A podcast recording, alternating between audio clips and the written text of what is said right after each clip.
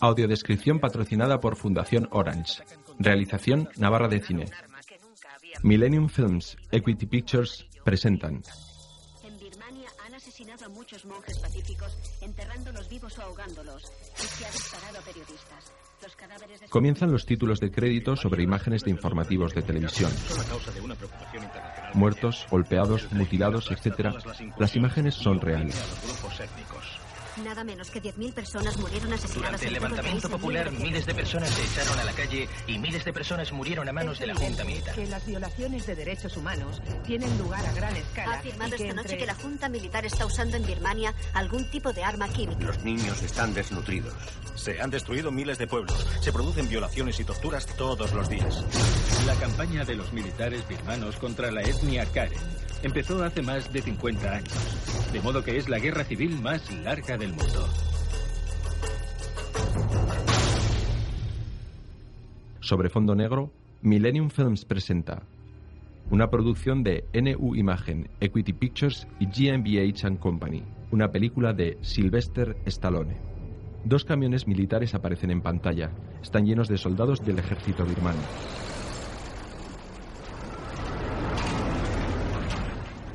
Los camiones se detienen en un amplio campo frente a unos arrozales inundados de agua. Los soldados obligan a empujones y a punta de pistola a salir de los mismos a media docena de prisioneros. Se arrodillan en el suelo con las manos sobre sus cabezas. Los soldados intercambian billetes entre ellos haciendo apuestas. En el interior de uno de los camiones, el capitán del ejército birmano de unos cuarenta años fuma tranquilamente. A diferencia de los demás, tiene bigote y lleva puestas sus gafas de sol estilo Ray-Ban de los años ochenta con cristales de espejo. En el arrozal, un soldado birmano con el agua hasta las rodillas lanza una mina antipersona que explota al contactar con la tierra. El mismo soldado arroja dos minas más que se hunden en el agua sin explotar. En la orilla, el resto de soldados obliga a los aterrorizados prisioneros a incorporarse. Desde el otro lado del arrozal, el soldado hace gestos con la mano a sus compañeros para que los suelten. Los prisioneros son obligados a punta de fusil a correr en dirección hacia las minas sumergidas. Es una carrera hacia la muerte, mientras todos los soldados lo observan desde el borde del arrozal. El capitán, con gesto casi de aburrimiento, fuma plácidamente sentado en su camión mientras observa la carrera. Uno de los prisioneros pisa una mina y vuela despedazado por los aires. El resto de prisioneros se detienen aterrorizados e intentan retroceder. El capitán indica a uno de sus oficiales con un gesto de cabeza que dé las órdenes de fusilarlos. La orden se cumple de inmediato. Cinco soldados ametrallan a los prisioneros que permanecen en el centro del arrozal. Todos caen muertos. El capitán mira hacia el frente con rostro serio e impasible. Sobre imagen en negro podemos leer John Rambo, Sylvester Stallone. A vista de pájaro observamos las montañas y el cielo de la selva de Tailandia. La imagen desciende hasta un camino de la selva. John Rambo junto a un par de tailandeses buscan serpientes entre la maleza. Se ayudan de largos palos. John James Rambo nació en mil novecientos cuarenta y siete en Bowie, Arizona. En mil novecientos sesenta y seis se alistó en el ejército de los Estados Unidos y fue destinado a Vietnam ese mismo año.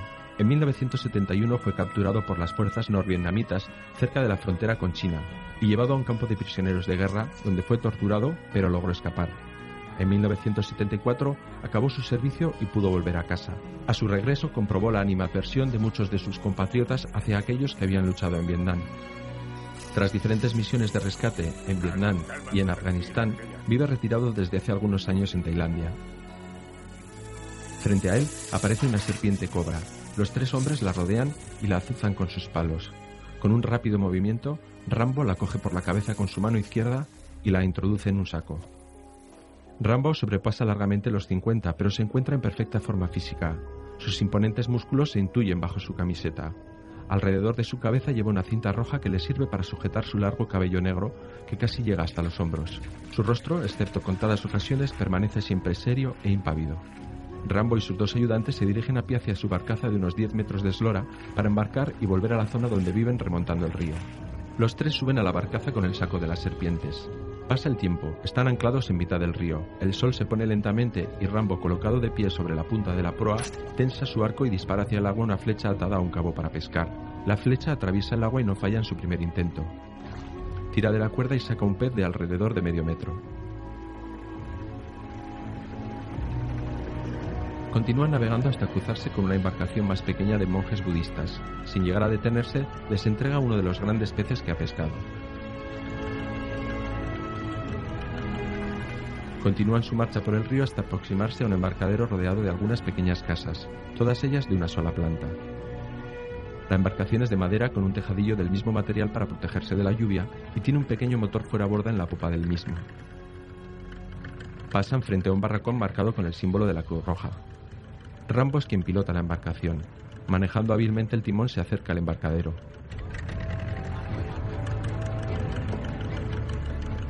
Coloca la embarcación paralela al embarcadero y atraca.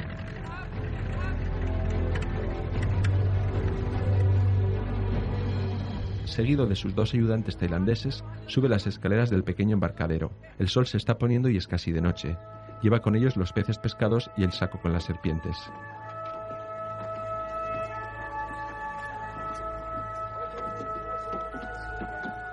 Sobreimpreso en pantalla. Dirigida por Sylvester Stallone. En el interior de una sala circular donde se desarrollan apuestas de combates entre serpientes. Un animador presentador está junto al círculo central, donde otro de ellos, azuza a dos serpientes cobra entre sí, frente a la mirada de los espectadores. Hay tanto espectadores tailandeses como turistas con sus cámaras de fotos. Unas treinta o cuarenta personas observan el espectáculo. Rambo llega. Le sale al paso el encargado del local. ¿Dónde demonios te habías metido? Dale el saco. Le da un fajo de billetes a Rambo. Tienes que traer. Necesitamos otra pitón. Cobras tenemos, necesitamos pitones. Vete a la mierda, ¿de acuerdo? Rambo se aleja de él con el saco de las serpientes en la mano. Saca las serpientes una a una del saco y las introduce en una jaula de madera. Media docena de hombres, todos ellos blancos y de mediana edad, entran en la sala donde pelean las serpientes y preguntan por Rambo. Un tailandés les indica con la mano dónde se encuentra. El grupo se acerca hacia Rambo. Entre los hombres hay una mujer. Es Sarah, de unos treinta años, guapa y de larga melena rubia. El grupo rodea el círculo central del pequeño escenario. Encabeza el grupo Michael, un blanco de unos cuarenta años, un poco calvo y aparentemente jefe de esa expedición. Un trabajo peligroso. Se dirige a Rambo, que está dando de comer a las serpientes. Me llamo Michael Burnett. Quisiera hablar un momento con usted. Seré breve, se lo prometo. Me han dicho que podía alquilar su embarcación. Y me gustaría hacerlo. Hay posibilidades, tenemos que remontar el río. ¿Hasta dónde? Hasta Birmania. Birmania es una zona de guerra.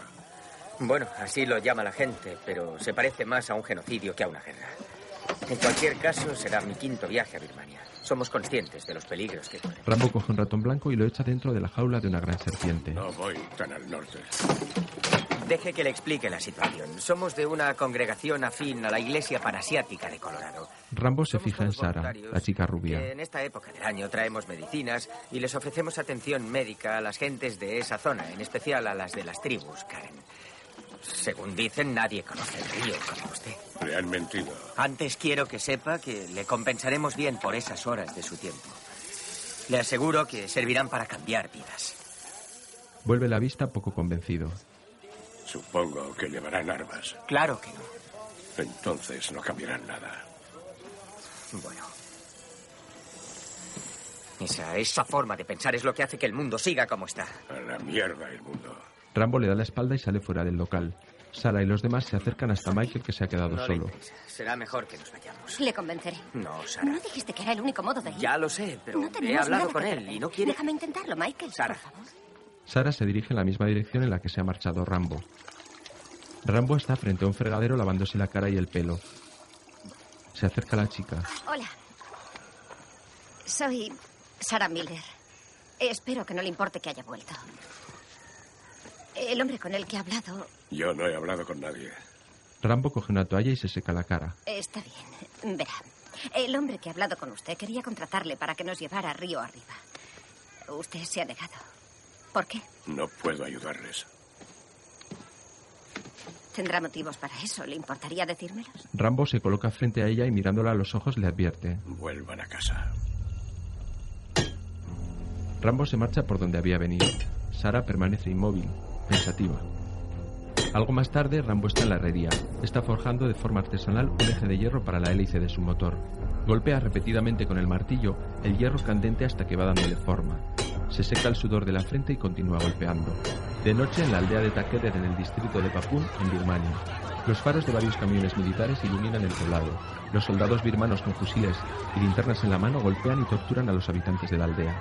El mismo capitán de la matanza de los campos de arroz observa cómo sus hombres detienen a la población. Los que se resisten son acribillados. Todos son sacados de sus cabañas a la fuerza.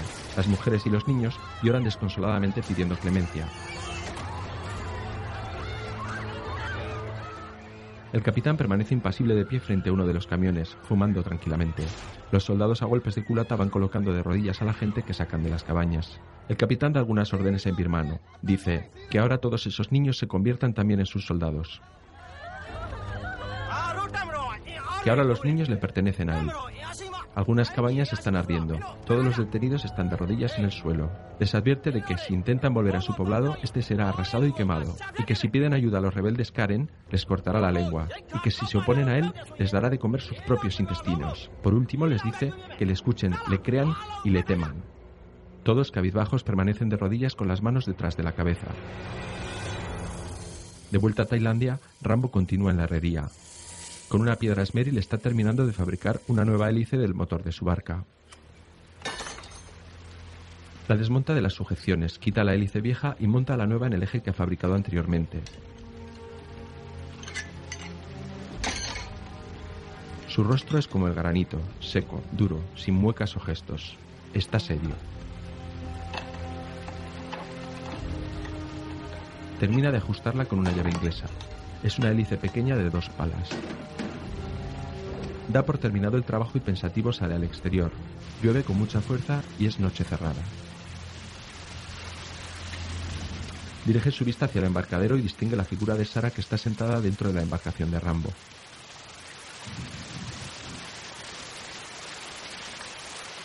Rambo lentamente desciende las escaleras de madera que le conducen hasta la embarcación y se dirige a ella. ¿Por qué ha vuelto? Ella se levanta, los dos están empapados. Le estaba esperando. Rambo entra en la embarcación. Ya se lo he dicho, no puedo ayudarle. Tenemos que ir a ese lugar para ayudar a esa gente. Queremos cambiar las cosas. Creemos que todas las vidas son especiales. Algunas sí, otras no. Si todos pensaran como usted, nunca cambiaría nada. Es que nada cambia. Desde luego que sí, nada sigue igual. Disfrute de la vida que tiene. Precisamente eso es lo que intento. No, lo que intenta es cambiar lo que ya es. Bueno, ¿y qué es? La mira fijamente, con el rostro muy serio. Vuelva a casa. Incluso cansado. En serio, váyase.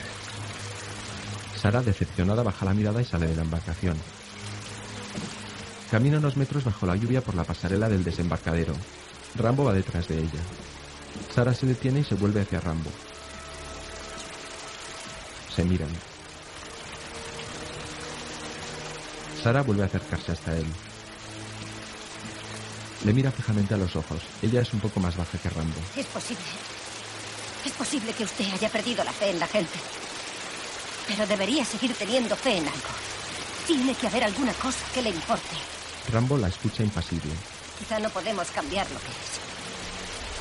Pero intentar salvar una vida no es desperdiciar la suya. No creo. Los dos se miran fijamente bajo la intensa lluvia.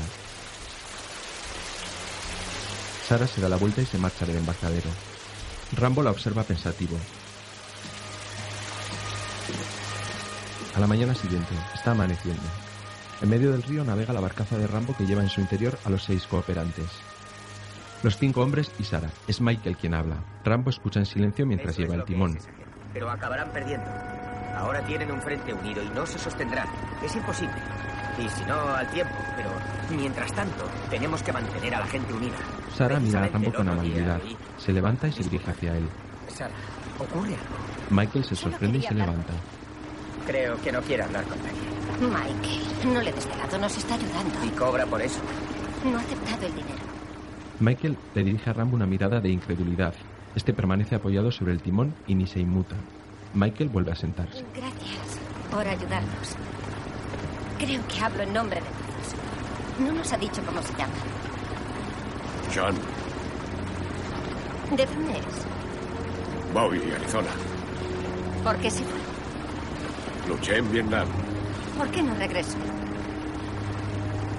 Es complicado. ¿Tiene familia en América? Mi padre, pero no sé. Rambo levanta los hombros en señal de duda. ¿No siente curiosidad por averiguar si han cambiado las cosas? Hay que tener motivos para eso. Sarah le sonríe comprendiéndole. Sarah, remontamos el río por usted. Si en algún momento quiere regresar, Dígamelo. De acuerdo. Sarah vuelve a sentarse junto a sus compañeros. La barcaza prosigue su camino durante todo el día por el centro del río.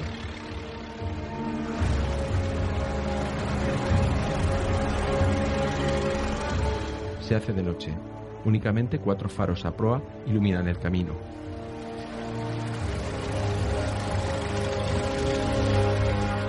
Es noche cerrada. Todos duermen en la barcaza excepto Rambo, que sigue al mando del timón. Anclado en una de las orillas se observa un barco más grande que el de Rambo junto a dos casetas. Los cooperantes se van despertando y observan en silencio lo mismo que él. Michael se levanta y se acerca hasta popa. ¿Qué hacen ahí? ¿Quiénes son? Piratas birmanos. Que nadie se levante y no hagan ruido. ¿Qué pasa? Dice que no hagamos ruido. Son piratas birmanos. Silencio. Todos permanecen sentados y en silencio mientras la barcaza cruza a su altura. Rambo ha apagado sus luces. Las miradas de todos ellos son de preocupación, pero no de miedo. La de Rambo es impasible. Tan solo se distinguen las luces de las casetas de los piratas. Parece que están superando el punto de mayor proximidad y no les han visto. Tan solo el reflejo de la luna en el agua ilumina débilmente la escena. Michael y el resto se levantan y se dirigen a Rambo. Peligro. Es posible. ¿Qué quiere hacer? Deberíamos seguir. Tenemos un compromiso. No hablaba con usted. ¿Qué quiere hacer? En nuestro grupo todo lo hacemos por votación y votaremos. En ese instante las potentes luces del barco pirata se encienden iluminándolos y se acercan a toda máquina. Les disparan una ráfaga de metralleta. Guarden silencio y agáchense. Todos los cooperantes se acurrucan en el suelo. Sarah se coloca un gorro blanco para ocultar su melena rubia. No levanten la cabeza ni les miren a los ojos. Les mataría. La barca pirata se aproxima. Rambo les espera con los brazos levantados bien visibles, demostrándoles que no lleva armas. El barco pirata se sitúa a la par. Uno de los piratas lanza un cabo con un garfio a proa para amarrarse a la barcaza de Rambo. Un segundo cabo en la popa termina por amarrarlos. Dos de los piratas apuntan con sus metralletas a Rambo, que permanece con los brazos levantados. El pirata le dice que encienda sus luces, que quiere ver a todos los que lleva dentro de la barcaza. Rambo enciende una de las luces interiores del toldo de la barcaza. Los seis cooperantes permanecen con las cabezas agachadas. El pirata le dice que esa parte del río es suya, que podría matarlos allí mismo. Rambo les contesta que él les respeta. El pirata le dice que le entregue todo lo que lleve de valor en la barcaza. Les pregunta dónde van. Rambo le contesta que van a llevar medicinas a los enfermos. Uno de los piratas se da cuenta de que hay una chica en el grupo. La iluminan con sus linternas. La quieren para ellos. Viendo que la situación es complicada, Rambo les ofrece todas las pertenencias que tienen intentando calmarlos. El pirata a punta de pistola le obliga a callarse. Dice que quiere a la chica. Rambo mira a Sarah, que está aterrorizada. Rambo les ofrece todo el dinero que llevan, pero la chica no. Pero el pirata insiste. Quiere a la chica. Rambo hace su último ofrecimiento de pagar. El pirata, cada vez más nervioso, llama puta a Sarah y le apunta con su pistola para obligarla a salir de la barcaza. Parece que su secuestro es irremediable.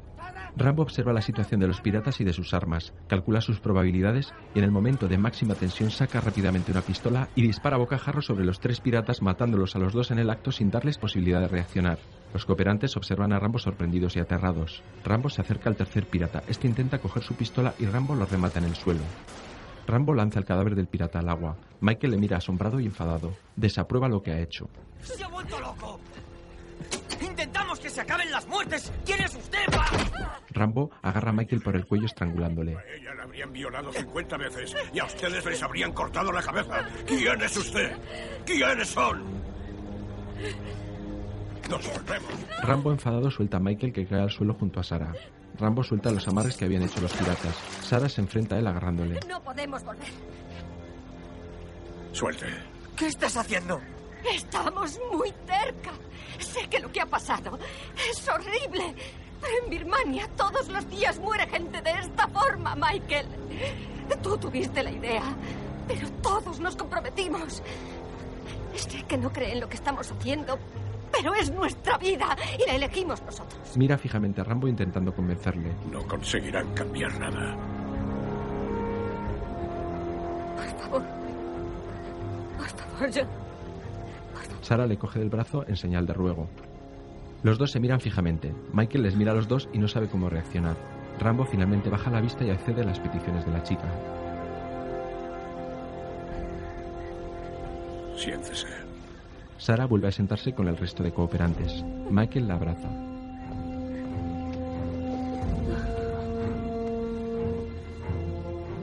Rambo lentamente se dirige otra vez a popa, arranca el motor y se pone el timón.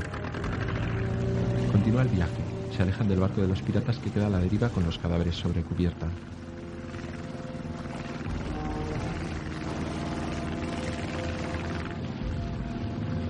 La mañana siguiente está amaneciendo y hay una intensa niebla.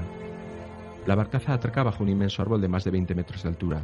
Todo el paisaje es espeso e intensamente verde y salvaje.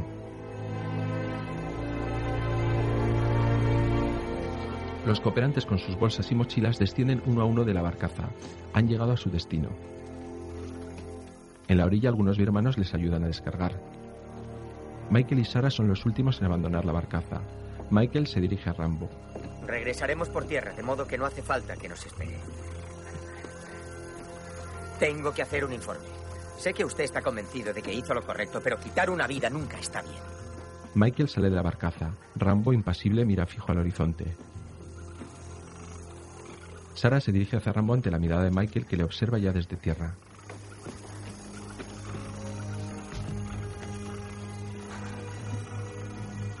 No sé qué decir. Creo que no tiene que decir nada. Suerte. Sarah esboza una tímida sonrisa y le entrega una pequeña cruz de madera con un colgante a modo de regalo. Rambo la acepta.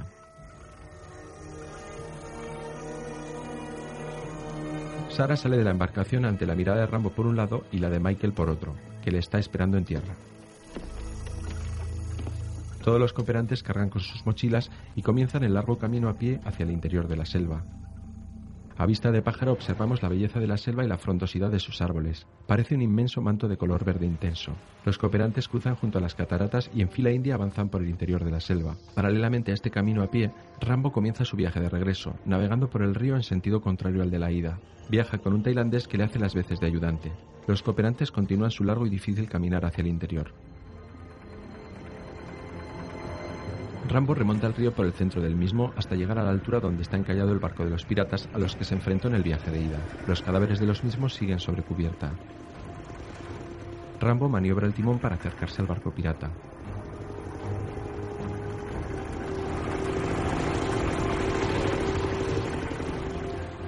En tierra los cooperantes se están acercando hasta la aldea Kalkaudlo, un poblado con medio centenar de casas y casetas de planta baja.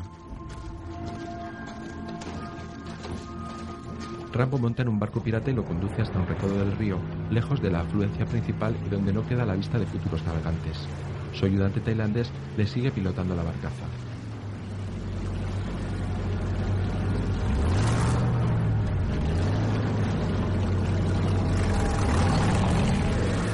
Rambo apaga los motores, coge dos latas grandes de gasolina y rocía toda la cubierta con el combustible.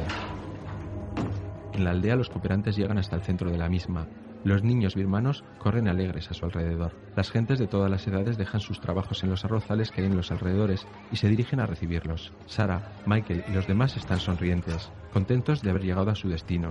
Mientras tanto, Rambo termina de rociar con gasolina el barco pirata. En el poblado todos se acercan a darles la bienvenida.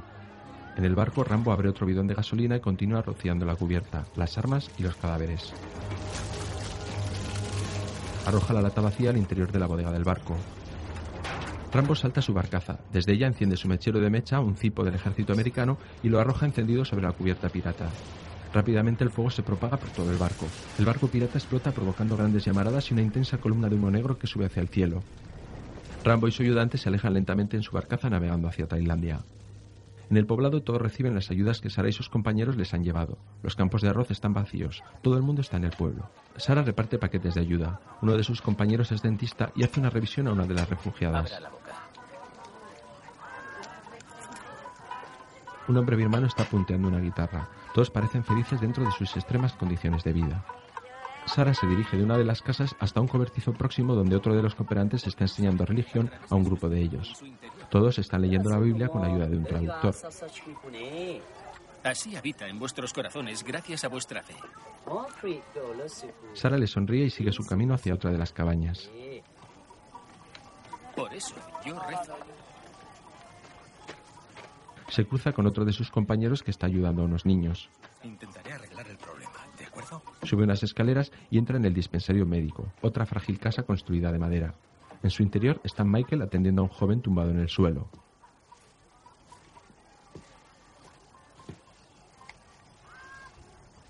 Hola.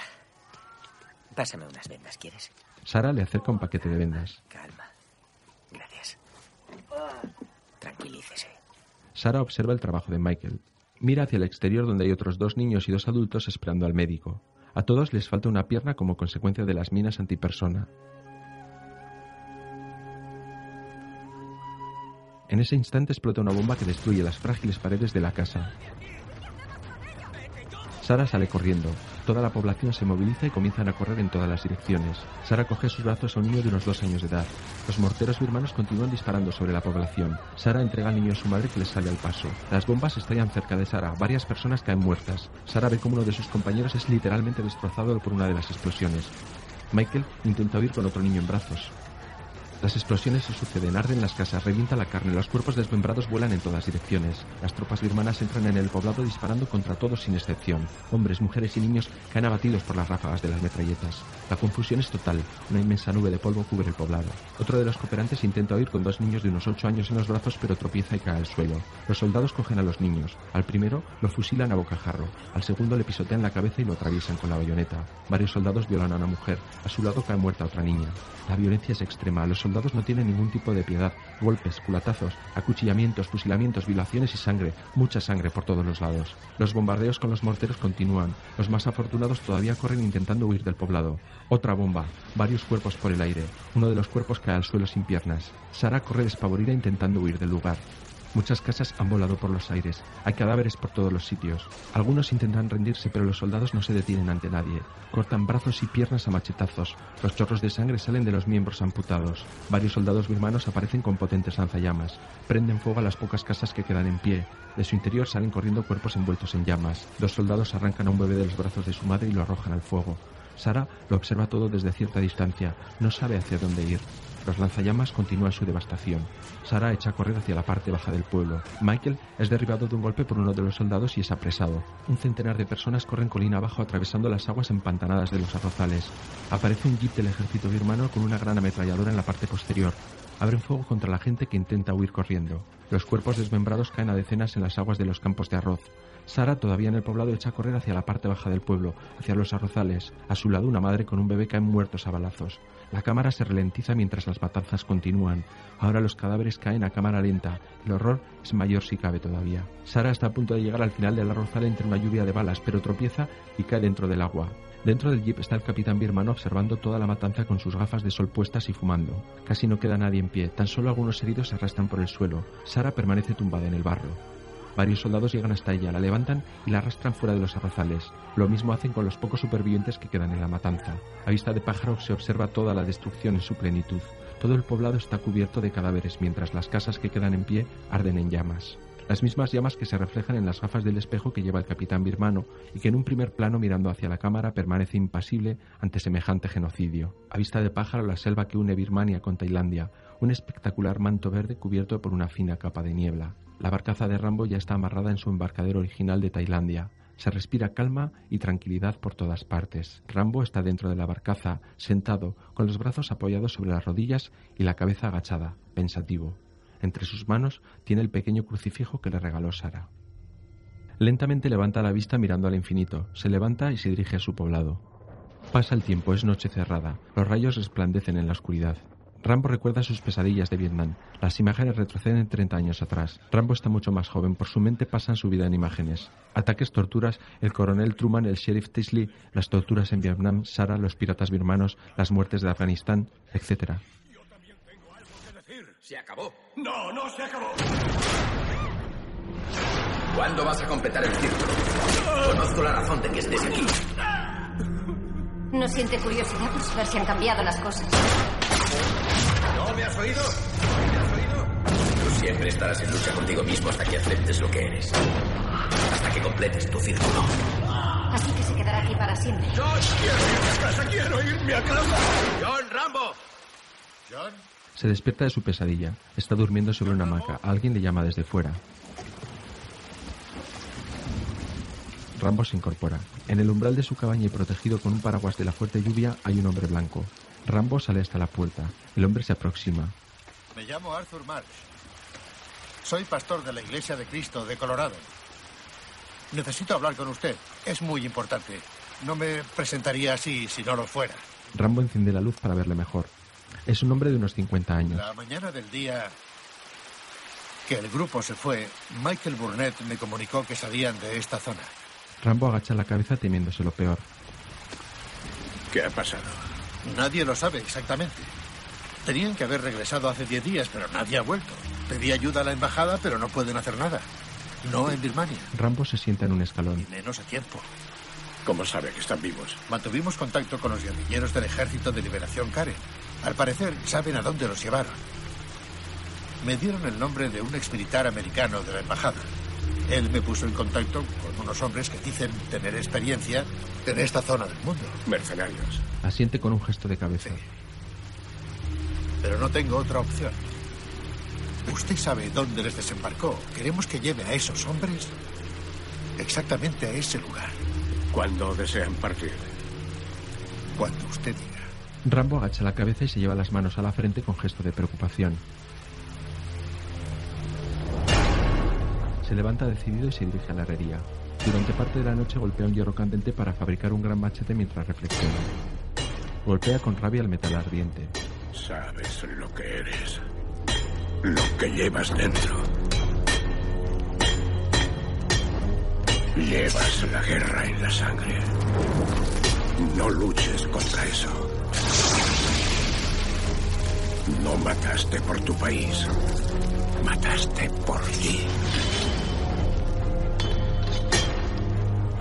Dios nunca dejará que olvides eso. Lo introduce en agua para enfriarlo. Cuando te empujan. Matar es tan fácil como respirar. A vista de pájaro, el amanecer siguiente. El viaje ha comenzado. Rambo pilota la barcaza llevando a cinco mercenarios. Uno de ellos va cantando. También les acompañan los dos tailandeses que trabajan para Rambo. Los mercenarios son todos blancos, de entre treinta y cuarenta años. Van fuertemente armados y hay uno completamente calvo llamado Lewis, que parece ser el jefe. Lewis se dirige a los demás. Este lugar es asqueroso. Solo los monos vivirían aquí. Aún no sé qué coño estoy haciendo. Eh... Deja ese rollo, ¿quieres?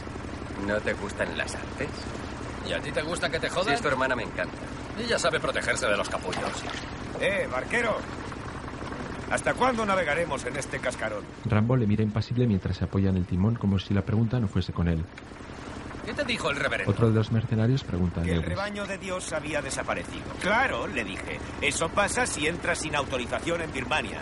Y pasa cuando te pones a hurgar en la basura de los demás. Habla otro de ellos. Ganan millones fabricando más metanfetamina que en ningún lugar del planeta. Tonterías. Millones, imbécil. ¿Cómo crees que pagan a su ejército? Deberías leer el periódico en vez de usarlo para limpiarte el culo. Esos putos generales son los más yonkis de todos. Es algo noble, Luis. Ahora habla el más joven. ¿Qué dices? Esos cooperantes fueron sin armas. Solo libros y medicinas. Es algo noble. Alto ahí, niño listo. Si metes tu nariz en los asuntos de los demás, puedes acabar jodido o muerto. Lo único que me empuja a hacer esto es una exmujer y tres hijos. Y cuando esto acabe, puedes meterte ese rollo idealista por el culo. Lo tendré en cuenta, amigo. ¡Corta ya! En cuanto a ti, marinerito, acelera esta bañera. ¿Me has oído? Rambo parece no escucharle.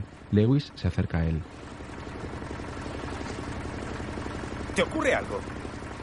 Rambo deja de mirarle y le aparta la mirada con desprecio. Lewis decide pasar también de él y se da media vuelta. Vuelve a cantar Riz, el mismo de antes. No parece gustarle a nadie, pero nadie dice nada. Contra el cubo de la basura, contra el hombre de la basura. Una bandada de pájaros levanta el vuelo desde tierra. A vista de pájaro, el campamento militar del ejército birmano llamado Batallón de Infantería Ligera trescientos sesenta del Consejo de Estado para la Paz y Desarrollo.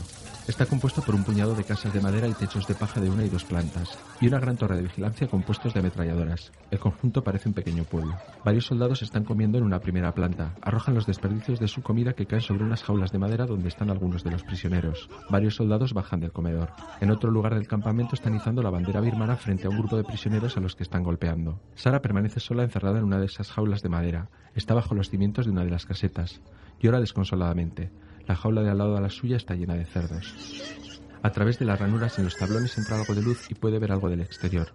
Está sentada en el suelo, apoyada contra una de las paredes y con las manos atadas a la espalda. Tiene el pelo revuelto y está cubierta de barro seco de los arrozales. A través de las rendijas ve cómo suben y bajan los soldados. En otro lado del campamento y en una jaula más grande están tres de los cooperantes. Están arrodillados en el suelo con las cabezas agachadas y también tienen las manos atadas a la espalda. En el exterior de la jaula, el capitán y uno de los oficiales les observan con gesto de desprecio. Uno de ellos levanta la vista, como si fuese un juego y estuviesen esperando a ver quién les mira antes. El capitán lo condena dando la orden de que sea echado a los cerdos como comida. El capitán se aleja. Prosigue el viaje hacia Birmania en la barcaza. Rhys, el mismo de siempre, sigue cantando.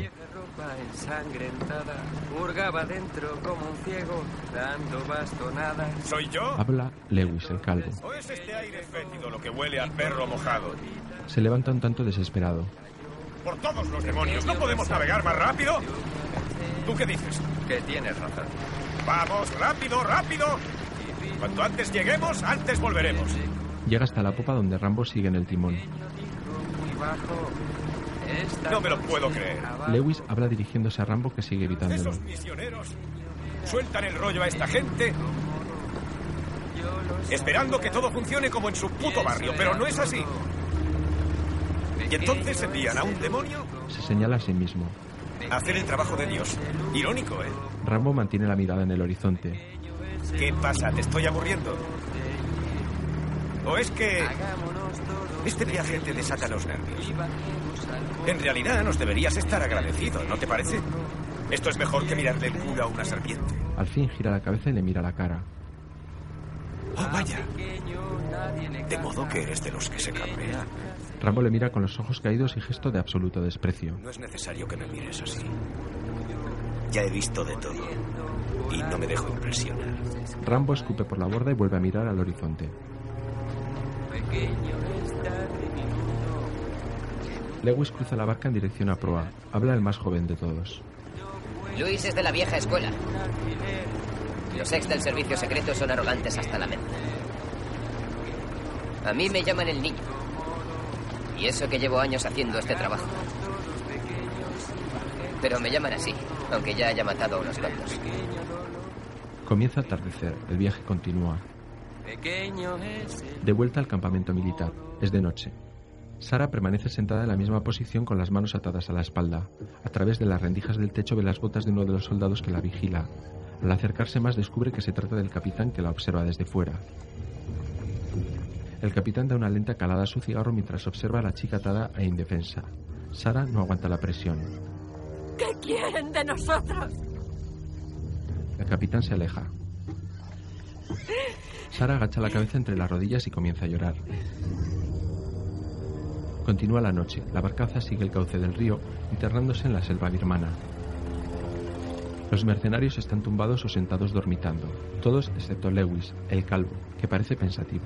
Le dirige una fría mirada a Rambo, que permanece impertérrito manejando el timón de la embarcación. Tras largas y tediosas horas de noche llega el amanecer y al mismo tiempo la barcaza llega a su destino. La misma orilla y el mismo gran árbol donde desembarcó a los cooperantes días atrás. Los dos tailandeses que acompañan a Rambo amarran la barcaza. Lewis, el calvo, es el primero en tomar tierra. Le siguen los otros cuatro mercenarios. Un birmano joven armado con fusil y un niño de unos doce años les esperan en la orilla. Increíble. Un joven y un niño nos van a conducir hasta el campamento de los rebeldes. Esto no me gusta.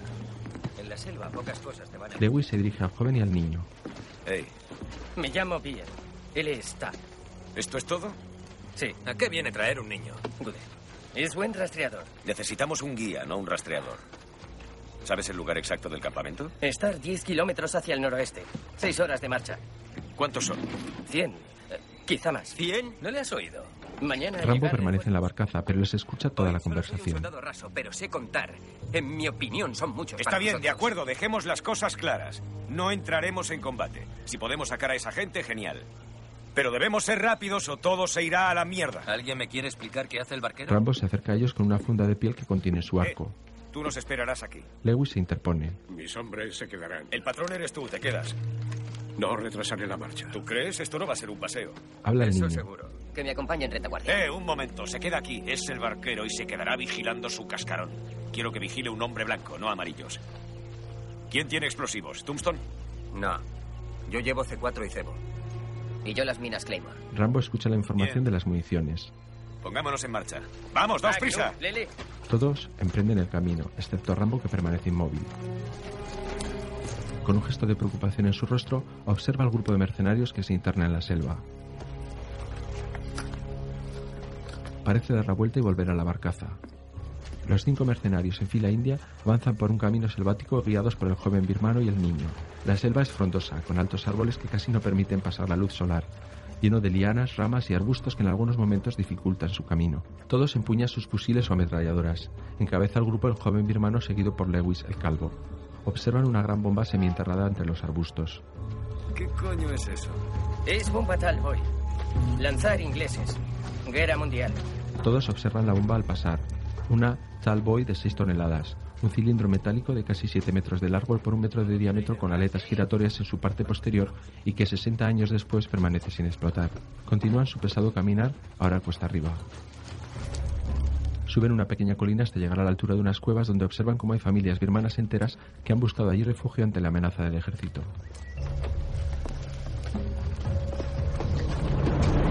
Llegan hasta la zona de los arrozales donde se produjo la matanza. Decenas de cadáveres mutilados y esparcidos por todas partes flotan sobre las aguas teñidas de sangre.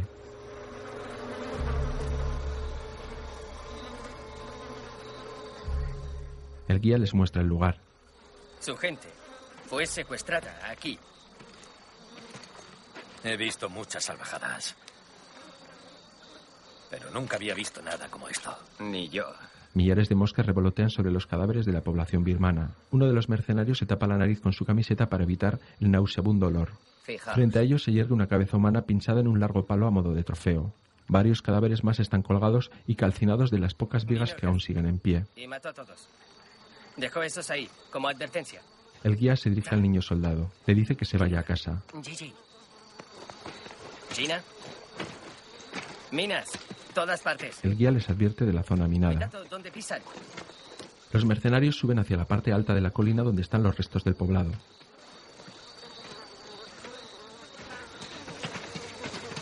Hay hombres muertos, perros muertos y moscas por todas partes. Bien, continuemos. ¿A dónde? Matan hasta los perros. Ya les habrán matado. Opino lo mismo. Debemos ir y echar un vistazo. Comprobémoslo. Pienso igual, comprobémoslo. Comprobar que son un centenar. Te recuerdo que ya nos han pagado. Eh, eh, eh, alto, alto. Calmad esos nervios. Lewis se erige el líder. Iremos, comprobaremos cómo están y si algo sale mal en la acción, nos largamos. ¿De acuerdo? Todos se miran entre sí y asienten con sus cabezas. De acuerdo. Lewis Bien. se dirige al guía. ¿Por dónde? Por ese lado. ¡Soldados! Todos corren a refugiarse. Se tiran cuerpo a tierra protegidos entre los restos de las chabolas. En la parte baja del arrozal aparece un camión del ejército. Están a unos trescientos metros de distancia. El camión se detiene. De él saltan varios soldados y detrás cinco prisioneros que caen al suelo a empujones. Los mercenarios observan a los soldados cómo hacen apuestas entre ellos. Uno recoge un fajo de billetes. Cada uno apuesta por su favorito como si se tratase de una carrera de caballos. ¿Disparamos? No. Será mejor dejarles ir por donde han venido o tendremos problemas. Lewis les indica al resto de los hombres con un gesto de mano que mantengan la calma y no disparen. Tres soldados vuelven a arrojar varias minas antipersona al fango de los arrozales. Van a realizar el mismo macabro juego que hicieron anteriormente. ¿Qué cojones están haciendo? Los prisioneros están de rodillas en el barro, preparados en una línea, como si se tratase de una carrera.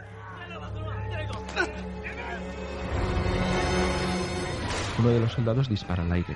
Los prisioneros echan a correr en dirección a los arrozales, en una inútil carrera por salvar su vida. Los mercenarios permanecen inmóviles observando. Los cinco prisioneros corren en dirección a las minas. Los mercenarios observan, no saben qué hacer. Lewis se aguanta y cierra los ojos en señal de impotencia. Los prisioneros a cámara lenta corren desesperados, chapoteando por el barro. Todos ellos consiguen alcanzar la otra orilla ante el enfado de los soldados que les golpean al llegar y les obligan a dar la vuelta sobre sus pasos. Los prisioneros se aferran como pueden al talud que les separa de la tierra seca. Desde el punto de salida, uno de los soldados les dispara casi rozándoles para obligarles a dar la vuelta. O vuelven sobre sus pasos y se enfrentan a las minas, o los fusilan sin compasión desde la otra orilla. Los soldados les chillan para que corran. Los mercenarios se miran entre sí sin saber cómo reaccionar. Uno de los soldados va a fusilarlos. En ese instante una flecha le atraviesa el pecho. John Rambo aparece de la nada y desde unos trescientos metros dispara una segunda flecha a otro de los soldados. Lo atraviesa y cae al arrozal. En el camión intentan coger sus armas. Rambo dispara su arco. Atraviesa de lado a lado al tercero. Al quinto le dispara dándole en una pierna. El soldado intenta correr con la flecha clavada. Otra flecha le atraviesa la cabeza. Lo hace caer al arrozal y explota una de las minas antipersona con su caída. Los mercenarios se levantan de sus escondites atónitos por lo que han visto. No queda ningún soldado vivo. Rambo se acerca a ellos y le pregunta al guía cuándo cree que empezarán a buscarlos. El guía calcula que tres horas. En marcha. ¿En marcha? Cuando se entere de esto, el ejército vendrá por nosotros. Este asunto se escapa de nuestras manos. Lewis le da la espalda a Rambo. Este tensa su arco y apunta con una flecha a la cabeza de Lewis. Todos apuntan con sus armas a Rambo, que ni se inmuta. La flecha está a escasos centímetros de los ojos de Lewis. Si alguien quiere disparar, es el momento. Los mercenarios, sin bajar sus armas, se miran entre sí. Lewis, con la flecha apuntando a sus ojos, aguanta la mirada de Rambo. A todos nos gustaría estar lejos de este lugar. Pero este es nuestro trabajo. Y es lo que somos. El duro rostro de Rambo permanece inmóvil con el arco tensado sobre la cara de Lewis. Vivir por nada o morir por algo. Decidido. El niño pregunta: ¿tú qué decides? Seguimos. Rambo recoge la flecha y el arco y deja de amenazar a Lewis, que lentamente se recupera del momento de tensión. Todos los mercenarios siguen a Rambo, que ya ha iniciado la marcha. Lewis les sigue el último. Pasa el tiempo en el campamento militar birmano. Es de noche y cae una intensa lluvia. Casi todos los soldados están en un barracón con una especie de escenario donde cuatro chicas birmanas bailan ritualmente. Los soldados las observan desde abajo. Todos van sin camisetas, con los torsos desnudos y beben abundantes bebidas alcohólicas. En otro lugar del campamento, Sarah sigue recluida y atada a su jaula de madera que está llena de barro y agua. Sarah observa a través de las rendijas a uno de sus vigilantes. En una caseta cercana, el capitán parece esperar a alguien. Camina arriba y abajo. No lejos de allí, se aproxima el camión militar, ahora en manos de los mercenarios y de Rambo. Cuando el niño suba a la torre, tendremos quince minutos sincronizando relojes. Son y cuarenta y cinco. Entramos, salimos y no esperamos a nadie. Quedaremos en la torre de vigilancia. Si no lo consigue, estamos jodidos. Lo conseguirá, confío en él. ¿Preparados? Sí. Lewis da órdenes. Todos sincronizan sus relojes. El niño se acerca lentamente a la torre de vigilancia que domina todo el campamento militar. Lentamente sube algunas escaleras, saca un inmenso cuchillo y sigue subiendo en busca del vigilante.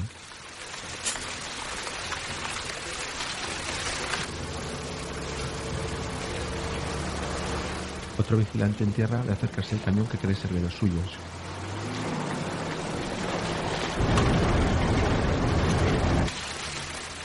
El niño se aproxima por detrás al vigilante de la torre. El camión se acerca más. En la torre el niño acuchilla al vigilante, matándolo al instante. El primer vigilante mira el camión desde lejos y les deja pasar. Atraviesan las vallas del recinto. El niño toma posiciones desde la torre de vigilancia con su fusil de mira telescópica e infrarroja. El camión prosigue su camino y atraviesa un puente acercándose a la torre de vigilancia. Atraviesan el primer puesto de vigilancia. El soldado de guardia les observa pasar mientras fuma.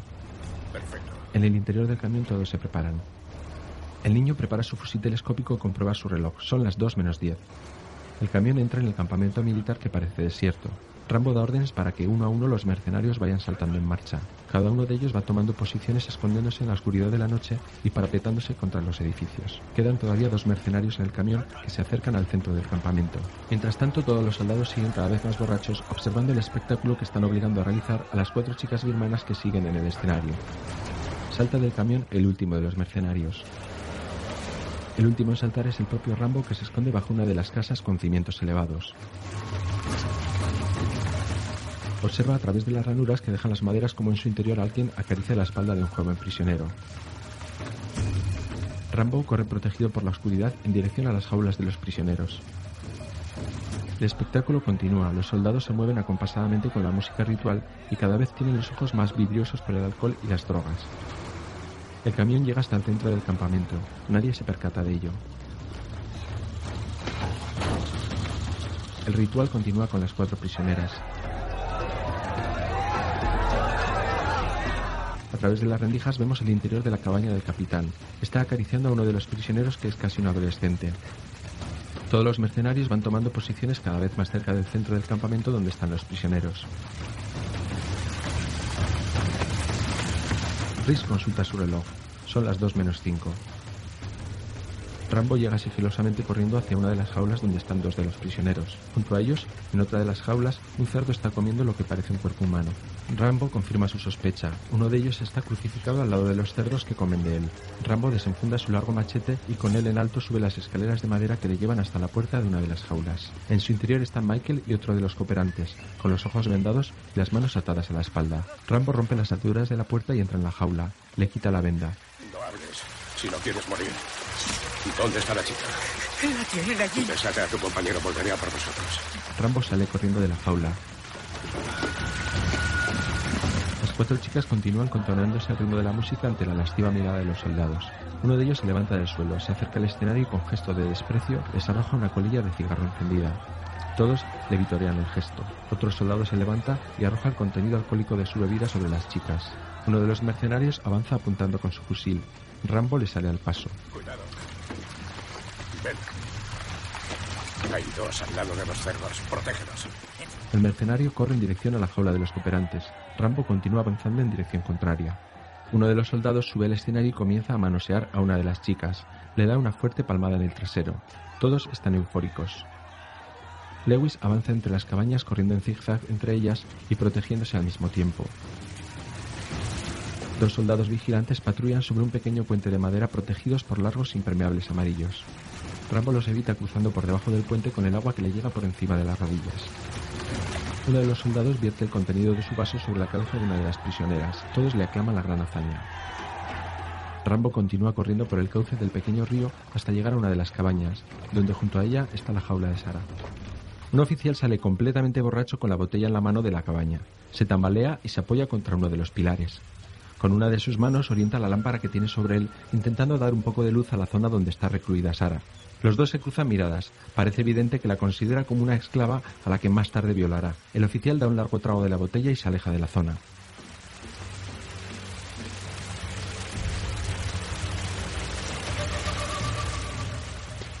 Otro de los militares saca a una chica birmana que se encuentra en otra de las jaulas. La saca a empujones. Rambo bordea la cabaña y se tiene que refugiar dentro de la maleza al cruzarse con un soldado que lleva atado a uno de los prisioneros, en este caso otro birmano casi adolescente.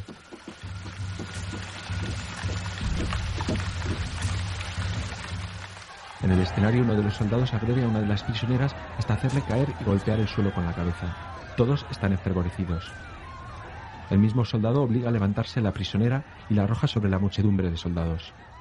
Todos se han descontrolado. Muchos de ellos suben al escenario y agarran a las prisioneras con la evidente intención de ser los primeros en violarlas. Rambo, oculto en la maleza cercana a las chabolas de los oficiales, observa cómo el efebo es conducido escaleras arriba hacia la casa. En su interior, el capitán del regimiento lo observa y le acaricia el pelo. Evidentemente, además de ser un sanguinario criminal, es un pederasta. Rambo lo observa con gesto de desprecio desde la lejanía. El capitán cierra la puerta tras de sí y se queda a solas con el joven prisionero. Rambo no aguanta más su rabia y se acerca machete en mano hasta las cercanías de las cabañas. Consulta su reloj de pulsera. Son las dos menos dos minutos. Otro de los mercenarios llega a liberar a los dos primeros cooperantes que Rambo había visto junto a las jaulas de los cerdos. Vamos, Sara. ¿Dónde está Sara? Silencio, vamos. Todos salen de la jaula. Un soldado arrastra a la prisionera birmana entre la lluvia y el barro. Ella se resiste. Él la golpea. Cae al suelo y arrastrándose se refugia bajo los pilares elevados de una de las cabañas. Bajo ella está uno de los mercenarios que le tapa la boca para que no siga gritando. El soldado birmano se agacha para sacarle del escondite e introduce la cabeza entre los pilares para mirar. El mercenario le rebana el cuello de una rápida cuchillada. El soldado cae al suelo sobre un charco de sangre. El mercenario lo remata de varias cuchilladas más. Rambo por fin llega corriendo hasta las jaulas donde está Sarah y los cerdos. Rambo abre la puerta de la jaula de los cerdos y entra a través de ella. Se arrastra por el barro hacia la jaula de Sarah. Rambo ve cómo el oficial borracho que antes estaba arriba se dirige a la jaula de Sarah. No le va a dar tiempo a liberar a Sarah antes de que llegue el oficial. Se queda escondido en la jaula de los cerdos. El mercenario que ha liberado a la chica birmana sale junto a ella huyendo del campamento. Comprueba su reloj. Marca las dos en punto. En la torre de vigilancia el niño acerca su ojo a la mira telescópica de su rifle. Su reloj también marca las dos. Apunta, dispara y mata de un certero disparo a uno de los vigilantes del campamento. Segundo y tercer disparo. Dos vigilantes más caen abatidos. El niño ha terminado con los vigilantes. El mercenario y la chica birmana atraviesan el pequeño puente huyendo del campamento. El oficial borracho está dentro de la jaula de Sarah. La agarra y la obliga a salir. La arrastra fuera. Rambo lo observa desde la jaula contigua. Sigue esperando su momento. Tres mercenarios ya se han juntado a las afueras del pueblo con varios de los prisioneros liberados. El oficial borracho arrastra a Sarah por las calles embarradas. Sarah permanece con los brazos atados a la espalda. Rambo cruza velozmente tras ellos, siguiendo el mismo recorrido. Mientras tanto, las chicas del escenario son brutalmente golpeadas y violadas por soldados enfervorecidos. Uno de ellos enciende una antorcha que produce un intenso humo de color rojo. Están enloquecidos. Lewis, el calvo, es el último en llegar al punto de reunión donde están ya los demás. ¿Y el barquero? ¿Y Sarah? quince minutos, ese era el trato, ¿recuerdas? En marcha. Solo cinco minutos. Imposible. Hicimos un trato. Hemos venido juntos y nos iremos juntos. Estúpida. ¡Vamos! No me iré de aquí sin ellos. Michael se encara a Lewis que le tumba de golpe. Le amenaza con un cuchillo. Dios no te ha salvado la vida, ¿entiendes? Hemos sido nosotros. ¡Levanta! ¡Levanta! Lo suelta y lo levanta del suelo. El grupo comienza a caminar. Todos, excepto el niño que les observa marcharse. Las prisioneras son desnudadas, golpeadas, torturadas y violadas por cantidad de soldados enloquecidos por el alcohol y las drogas. El oficial borracho lleva a Sarah arrastrándola por el suelo hasta una de las cabañas. Rambo, escondiéndose entre los árboles y protegido por la negrura de la noche y la lluvia, les ha seguido. El oficial obliga a Sarah a entrar en la cabaña a golpes. La arroja al suelo. El ritual de violaciones y degradación continúa. El humo rojo invade toda la zona. Las chicas se resisten pero son golpeadas y violadas. En paralelo, Sarah recibe un golpe del oficial que va a violarla. Inicia el gesto de bajarse los pantalones. De imprevisto aparece por detrás Rambo, que sin armas en sus manos agarra al oficial por el cuello y ejerciendo una presión descomunal estruja la garganta y la nuez del oficial. Sarah lo observa aterrada desde el suelo. Tan solo con la fuerza de su mano izquierda logra destrozarle la carne del cuello del oficial. Sus dedos penetran en la carne del oficial. Rambo cierra la mano y le arranca la nuez de cuajo. La sangre brota a borbotones. Rambo sale de la cabaña seguido por Sarah. Rambo le da la mano y los dos comienzan a correr bajo la espesa lluvia. Todos los soldados totalmente drogados y alcoholizados salen del barracón del escenario y continúan su ritual de salvajismo. Rambo y Sarah corren hacia el exterior, pero todavía están dentro del poblado. Rambo va tirando de Sarah, que a duras penas puede seguirle. Los soldados empiezan a estar por todas partes. Rambo y Sarah deben ocultarse bajo un pequeño puente hasta que tres de ellos pasan cerca, pero no les ven. Rambo sigue tirando de Sarah. Ahora por el cauce del pequeño río caminan con el agua a la altura de la rodilla. Todos los soldados terminan por salir del ritual y se diseminan hacia sus cabañas. Rambo y Sarah salen del cauce del río, suben un pequeño talud y llegan hasta la puerta principal del campamento. Parecen estar a salvo, pero Sarah resbala y cae al suelo. Rambo se detiene a ayudarla. Dos soldados se giran hacia ellos. Les han visto. Los soldados levantan sus armas. Van a disparar. Rambo se lanza sobre el cuerpo de Sarah para protegerla de las balas. De repente la cabeza de uno de los soldados explota. Su cuerpo vuela por los aires. Otro disparo, la cabeza del segundo vigilante también explota. Es el niño que se ha quedado a cubrirles. Rambo levanta a Sarah del suelo y siguen caminando hacia el exterior. Los dos vigilantes están muertos en el suelo. El niño recoge su arma. Misión cumplida. Ha pasado un rato, pero todavía es noche cerrada. Los rayos de la luna llena se filtran entre las copas de los árboles. El capitán del ejército, ajeno a todo lo que ha ocurrido, abre la puerta de su cabaña y deja salir al adolescente que supuestamente ha sodomizado. El chico sale cabizbajo y se marcha. El capitán lo ve alejarse y vuelve al interior de su cabaña. Rambo y Sarah, seguidos del niño, el mercenario, corren montaña abajo entre un bosque de frondosos árboles. Todavía no ha amanecido. ¿Tienes una brújula? ¿Por qué has vuelto? ¿Y tú? Amanecerá en una hora. Seguidme. Vuelven a emprender la marcha lo más rápido que pueden. Rambo el primero, Sarah detrás y el niño con su fusil telescópico cerrando el grupo. Comienza a salir el sol. Con las primeras luces del día descubren los cadáveres y la huida de los prisioneros. Varios soldados armados corren por el campamento dando la voz de alarma. Otro grupo prepara a varios perros muy feroces para iniciar la persecución. Suben a los perros a varios camiones militares. Con los gritos el capitán sale de su cabaña. Un oficial se acerca a informarle. El capitán baja las escaleras, cruza la calle, sube a la cabaña en la cual ha sido liberada Sarah.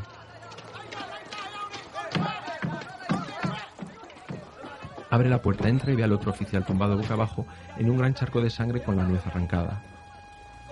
resopla y se marcha. Ya es completamente de día. La huida continúa. Rambo, Sara y el niño siguen corriendo hacia el río donde esperan poder alcanzar a los demás. El jeep del capitán sale a toda velocidad del campamento. Este va gritando órdenes a los soldados de a pie. Varios camiones repletos de soldados salen en convoy detrás del jeep. Mientras tanto, cada vez más cerca del río, los mercenarios, los cooperantes liberados y algunos birmanos también rescatados corren colina abajo. Paralelamente, Rambo, Sara y el niño hacen lo mismo. Continúan corriendo desesperadamente contra reloj. Saben que ya habrán iniciado su búsqueda. Al mismo tiempo, el jeep y los camiones militares circulan por la única carretera de tierra que hay para tratar de darles alcance antes de que lleguen al río. Los camiones se detienen en un claro del bosque y los soldados saltan fuera de ellos. Comienza la persecución a pie. La fila india de los mercenarios y los liberados va encabezada por Lewis, el mercenario calvo, que pisa una mina antipersona y sale volando por los aires. Todos se detienen. Se acercan a ayudarle. Tiene la pierna derecha destrozada por la explosión. Uno de los compañeros le tapa la boca con las manos para evitar que grite. Los soldados están cerca. Siguen saltando de los camiones. Por la cantidad de soldados son bastantes más que los cien originales que habían previsto. Silencio, silencio, pueden oír. Lewis se sujeta la pierna. Tiene la pierna destrozada. Joder. Y el guía. Ese cabrón se ha alargado. Da igual, es el camino. No llegaremos al río. Cállate, coño. Ánimo. Quítale la bota. No. Interviene Michael. No se la quitéis. Dejadme. Soy médico. Dadme un cuchillo. Aquí, aquí. Corta parte del pantalón y hace una cura de emergencia. ¿Aguantará? No lo sé. Lewis aguanta el dolor mordiendo un trapo con todas sus fuerzas. Otro camión de soldados más. Esta vez con los perros rastreadores. Los soldados se dispersan por el bosque iniciando la batida. Todos van armados con sus fusiles. Rambo, el niño y la chica llegan hasta el poblado birmano donde tuvo lugar la primera masacre. Sara se resbala y vuelve a caer. Rambo se vuelve a ayudarla. Ve delante. Bien, vamos. La coge por el brazo y la levanta. Los mercenarios han fabricado una camilla improvisada y llevan a Lewis tumbado en alto lo mejor que pueden. Con cuidado, con cuidado. Es evidente que los soldados con los perros rastreadores van mucho más rápido que el grupo de mercenarios con la camilla. Rambo, Sara y el niño atraviesan la zona de las cuevas por la que pasaron a la ida. Los tres se detienen para escuchar. Están en una zona alta, tan solo ven un inmenso manto verde con las copas de los árboles cubriendo todo el paisaje. Usted, Rambo tiene una idea. Comieza a arrancar un trozo de tela del vestido blanco que lleva puesto Sara. Ahora iréis al sureste hasta el río. La embarcación estará allí. Si no estuviera, seguid por la orilla hasta que os encuentre. Se anuda el trozo de tela a uno de sus zapatos para que cuando camine vaya dejando rastro. El niño le lanza a Rambo una bomba del tipo Claymore de unos veinte centímetros que la coge al vuelo. ¿Qué? He dicho que dispares. Levanta su fusil hacia el cielo y dispara. El tiro se oye en todo el valle. Una bandada de pájaros sale volando. Los mercenarios levantan la vista al cielo al escuchar el disparo. El jeep del capitán birmano también frena bruscamente al escucharlo. ¡Vamos, moveos! ¡Moveos! Rambo se separa de Sara y el niño. Los mercenarios anuncian la marcha. Entre cuatro de ellos llevan la camilla con el herido. El capitán birmano da órdenes por radio a una patrullera naval para que se dirija a la zona del embarque y les bloquee la salida por el río. A vista de pájaro, la patrullera armada con metralletas estáticas avanza por medio del río. El oficial al mando recibe órdenes por radio y acelera su marcha. Los perros rastreadores tiran con fuerza de las correas por las que van sujetos. Siguen el rastro que Rambo está dejando con el trozo de ropa de Sara. Rambo corre a toda velocidad por el interior de la selva en dirección contraria a la tomada por Sara y el niño. Corre lo más rápido que puede saltando y esquivando troncos, lianas, arbustos. Los soldados inician la persecución en la misma dirección. Rambo corre como si fuese más joven de lo que es, con la bomba Claymore en la mano. Sara y el niño hacen lo mismo en dirección al río. Los soldados y los perros rastreadores corren en todas direcciones. Rambo continúa su carrera aparentemente sin rumbo fijo. Los soldados y los perros van tras él. Pero no, Rambo sabe dónde va. Se detiene de golpe en un claro del bosque donde está semienterrada la gran bomba Talboy, que el guía había mostrado a los mercenarios en el viaje de ida. La bomba que arrojó el ejército británico en la Segunda Guerra Mundial y que permanece sin explotar. Tiene el tiempo justo, se quita de su bota el trozo de tela del vestido de Sara que ha utilizado como cebo. Coloca la bomba Claymore que le servirá de detonador para que explote la gran bomba Talboy. Con la explosión de la pequeña provocará que explote la grande. Una fila con más de veinte soldados con perros se aproxima hacia la zona donde está Rambo.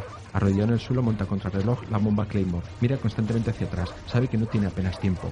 Monta el detonador de la bomba, quita la anilla de seguridad y tira del disparador retardado. Arroja un montón de hojas secas sobre la bomba pequeña en un intento de camuflarla en el suelo y sale corriendo a toda velocidad para alejarse lo más posible antes de que se produzca la explosión. Rambo, ya sin el señuelo del rastro, corre alejándose de las bombas. Al mismo tiempo, el grupo de soldados con los perros se aproximan a ellas. La carrera es frenética en ambas direcciones. Los perros y los soldados llegan hasta donde están las bombas. Los perros frenan en seco y comienzan a olfatear alrededor de las mismas. Los soldados ven la bomba grande, la que está semienterrada hace años, pero no comprenden bien qué es lo que sucede. Rambo sigue corriendo lo más rápido que puede. Sabe que quedan pocos segundos para la explosión. Los soldados siguen observando la bomba grande sin comprender. Los perros están muy nerviosos. Rambo corre y corre a toda velocidad, esquivando los árboles y las ramas. Uno de los soldados se agacha y observa el trozo de tela del vestido de Sarah que parece estar atado a algo que no identifica. Rambo apura sus últimas fuerzas en la carrera. El soldado retira la hojarasca y descubre la bomba pequeña. No le da tiempo a comprender. Se produce una primera explosión que arrasa con todos los soldados y los perros y encadena con una segunda mucho mayor que arrasa todos los árboles en varios centenares de metros. La onda expansiva se hace sentir en la zona donde está Sarah y el niño.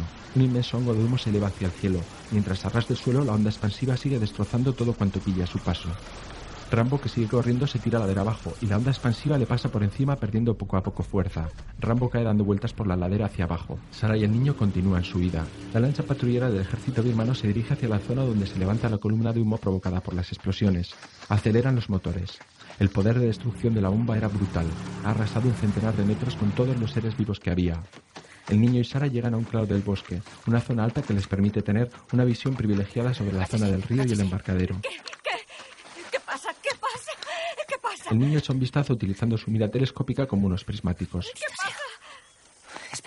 El mercenario aparta la cabeza y le deja a Sarah mirar por el visor. A través de la mira telescópica vemos cómo los mercenarios y los secuestrados han caído otra vez en manos de los soldados y los están pateando en el suelo. Muy cerca de donde están Sarah y el niño se detiene un camión militar armado con una ametralladora pesada de gran calibre en su parte trasera, similar a un pequeño cañón.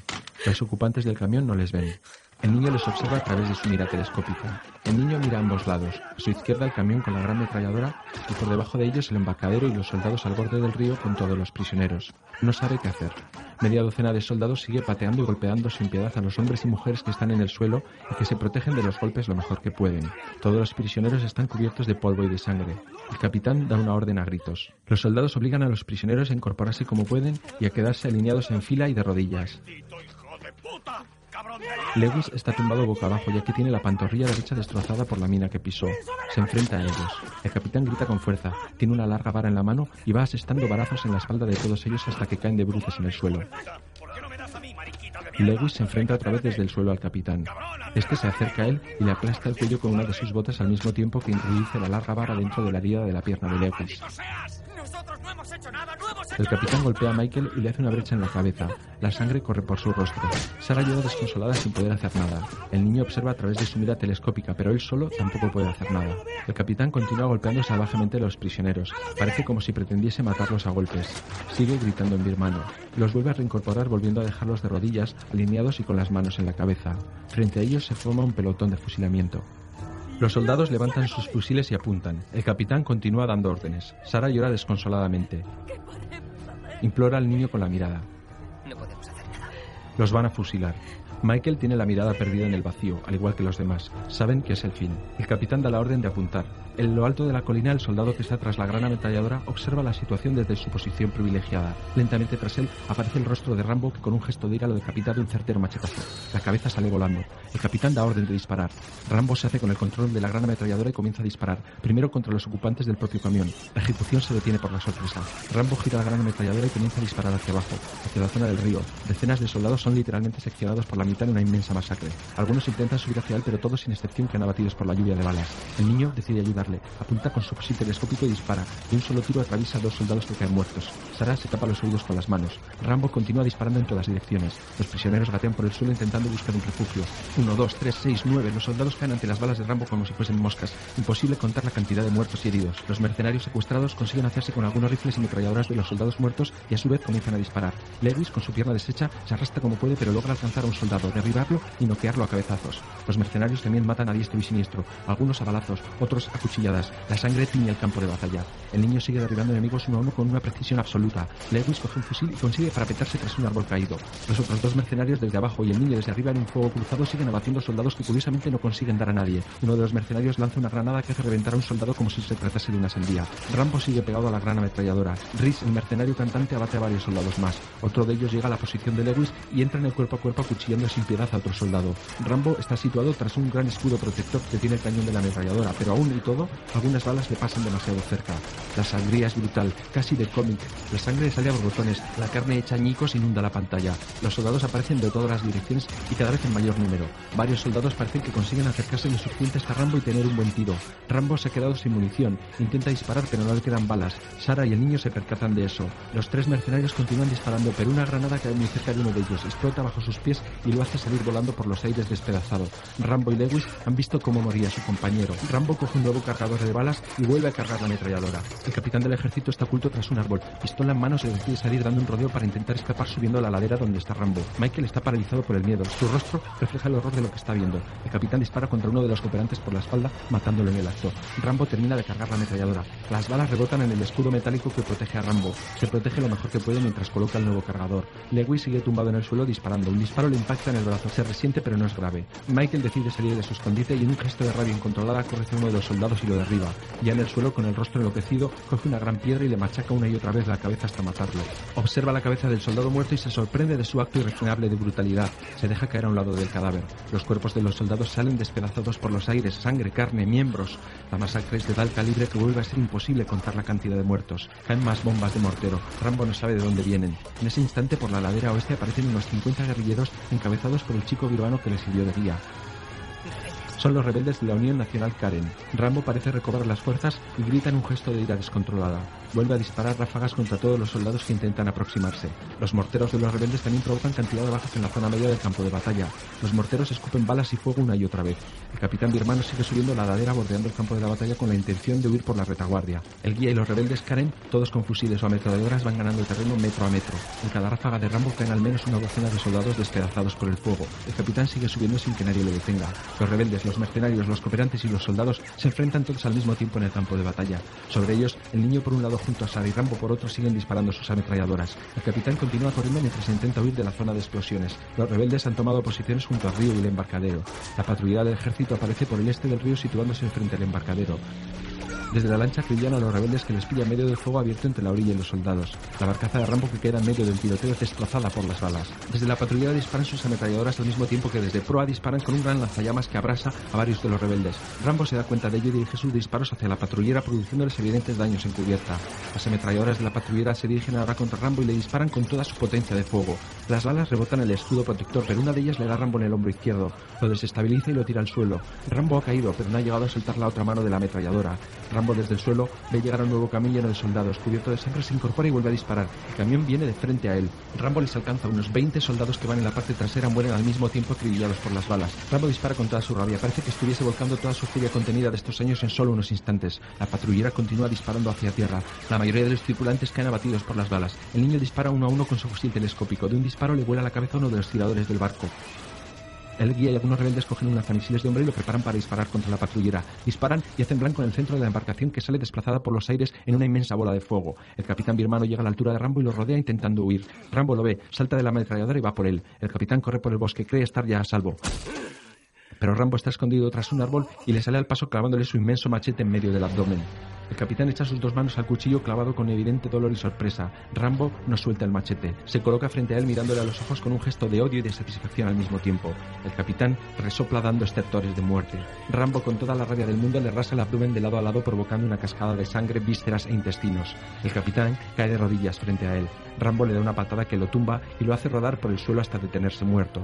Rambo respira con dificultad, coge aire, mira hacia el campo de batalla. La lucha está terminando. Pocos soldados quedan en pie y se están rindiendo a los rebeldes. Sarah se incorpora y sale corriendo en dirección hacia el embarcadero. El niño desmonta su rifle y también le sigue colina abajo. Rambo es el único que permanece en la parte alta con el machete en la mano observando las consecuencias de la batalla. Sarah llega hasta el embarcadero. Todo está lleno de cadáveres y de heridos. Algunos rebeldes ayudan a incorporarse a sus compañeros. Todo es confusión, sangre, barro y dolor. Sarah da vueltas entre ellos buscando a Michael y al resto de cooperantes. Rambo la observa desde su posición privilegiada. El rostro de Rambo, así como su camiseta, están empapados de sangre. Todavía conserva la cinta que lleva para sujetarse el pelo. Se lleva su mano derecha hacia el hombro izquierdo en señal de dolor por el tiro recibido, pero no parece darle demasiada importancia. Sarah continúa buscando a Michael entre los muertos y heridos. A vista de pájaro observamos todo el campo de batalla, con Rambo de espaldas en lo más alto, observándolo todo. Rambo observa la destrucción sabiéndose el rey de la guerra. Ese es su mundo, aunque no quiera, esa es su vida. Sarah ve a Michael arrodillado atendiendo al herido y corre hacia él. Michael se levanta, Sarah llega. Los dos se funden en un abrazo de desesperación y de alegría. Han sobrevivido, pero el horror es imborrable. Rambo los observa desde lo alto. Sabe que ella pertenece a otro mundo, que todos ellos pertenecen a otro mundo, donde él no tiene cabida. Michael se separa de Sarah y sigue atendiendo a los heridos. Sarah contempla con horror y lágrimas en los ojos toda la destrucción y la masacre que hay a su alrededor. Poco a poco se van calmando y tomando conciencia real de la situación. Es difícil imaginar semejante barbarie. Entre lágrimas, levanta la vista y mira a Rambo, que permanece impasible. Le devuelve la mirada. Sarah mira a Michael, a Lewis y a otro mercenario que todavía están vivos, pero tumbados en el suelo por las heridas. Vuelve a levantar la vista en dirección a Rambo. Por fin parece comprenderle. Sabe que ha sido una masacre que no podría tener cabida en su mundo civilizado, pero comprende también que tiene que existir personas como Rambo. Michael levanta tímidamente una mano en dirección a Rambo en señal de agradecimiento. Sarah parece comprender al fin que en determinadas situaciones la violencia es la única salida. Rambo se siente y se sabe solo. Impertérrito mira a Sarah, pero en su interior no puede haber sentimientos ni remordimientos. Los dos se miran, comprendiéndose uno a otro. Sarah llora desconsolada. Le agradece con la mirada haberle salvado a todos, pero no puede reprimir sus gestos de horror ante la masacre. Rambo está tranquilo, su rostro se ha serenado, asume quién es y lo que es, pero él no lo eligió. Su conciencia está tranquila, su mundo es el horror, la destrucción y la masacre, pero alguien debe salvar a los inocentes. Aun a su pesar, se ha convertido en el héroe necesario. Tiempo más tarde, en Estados Unidos. En una carretera sin tráfico, caminando por el arcén, aparece John Rambo, vestido con unos pantalones vaqueros, una chaqueta verde de estilo militar y su petate al hombro. Su rostro es sereno, sobrio, incluso podría decirse que hasta un poco alegre. Camina pausadamente por la carretera observando el desértico paisaje. Lo observa con recuerdos de infancia. Se detiene ante un típico buzón de correos americano, una pequeña caja metálica sobre un poste a pie de carretera. En el buzón podemos leer: R. Rambo. Es la granja de su padre. Alza la vista y ante él observamos un largo camino de unos doscientos metros y al fondo una gran casa, varios cobertizos y la granja con varios caballos en libertad. Todo ello rodeado por media docena de frondosos y altos árboles. Vuelve a mirar la carretera como si se tratase de un gesto de despedida y sale de la misma dirigiéndose hacia el camino. Con el petate sobre sus hombros, atraviesa la primera valla que bordea la finca y camina lentamente de espaldas hacia el horizonte, donde al final del camino se encuentra la granja de su padre. John Rambo ha vuelto a casa. Audiodescripción patrocinada por Fundación Orange. Realización Navarra de Cine.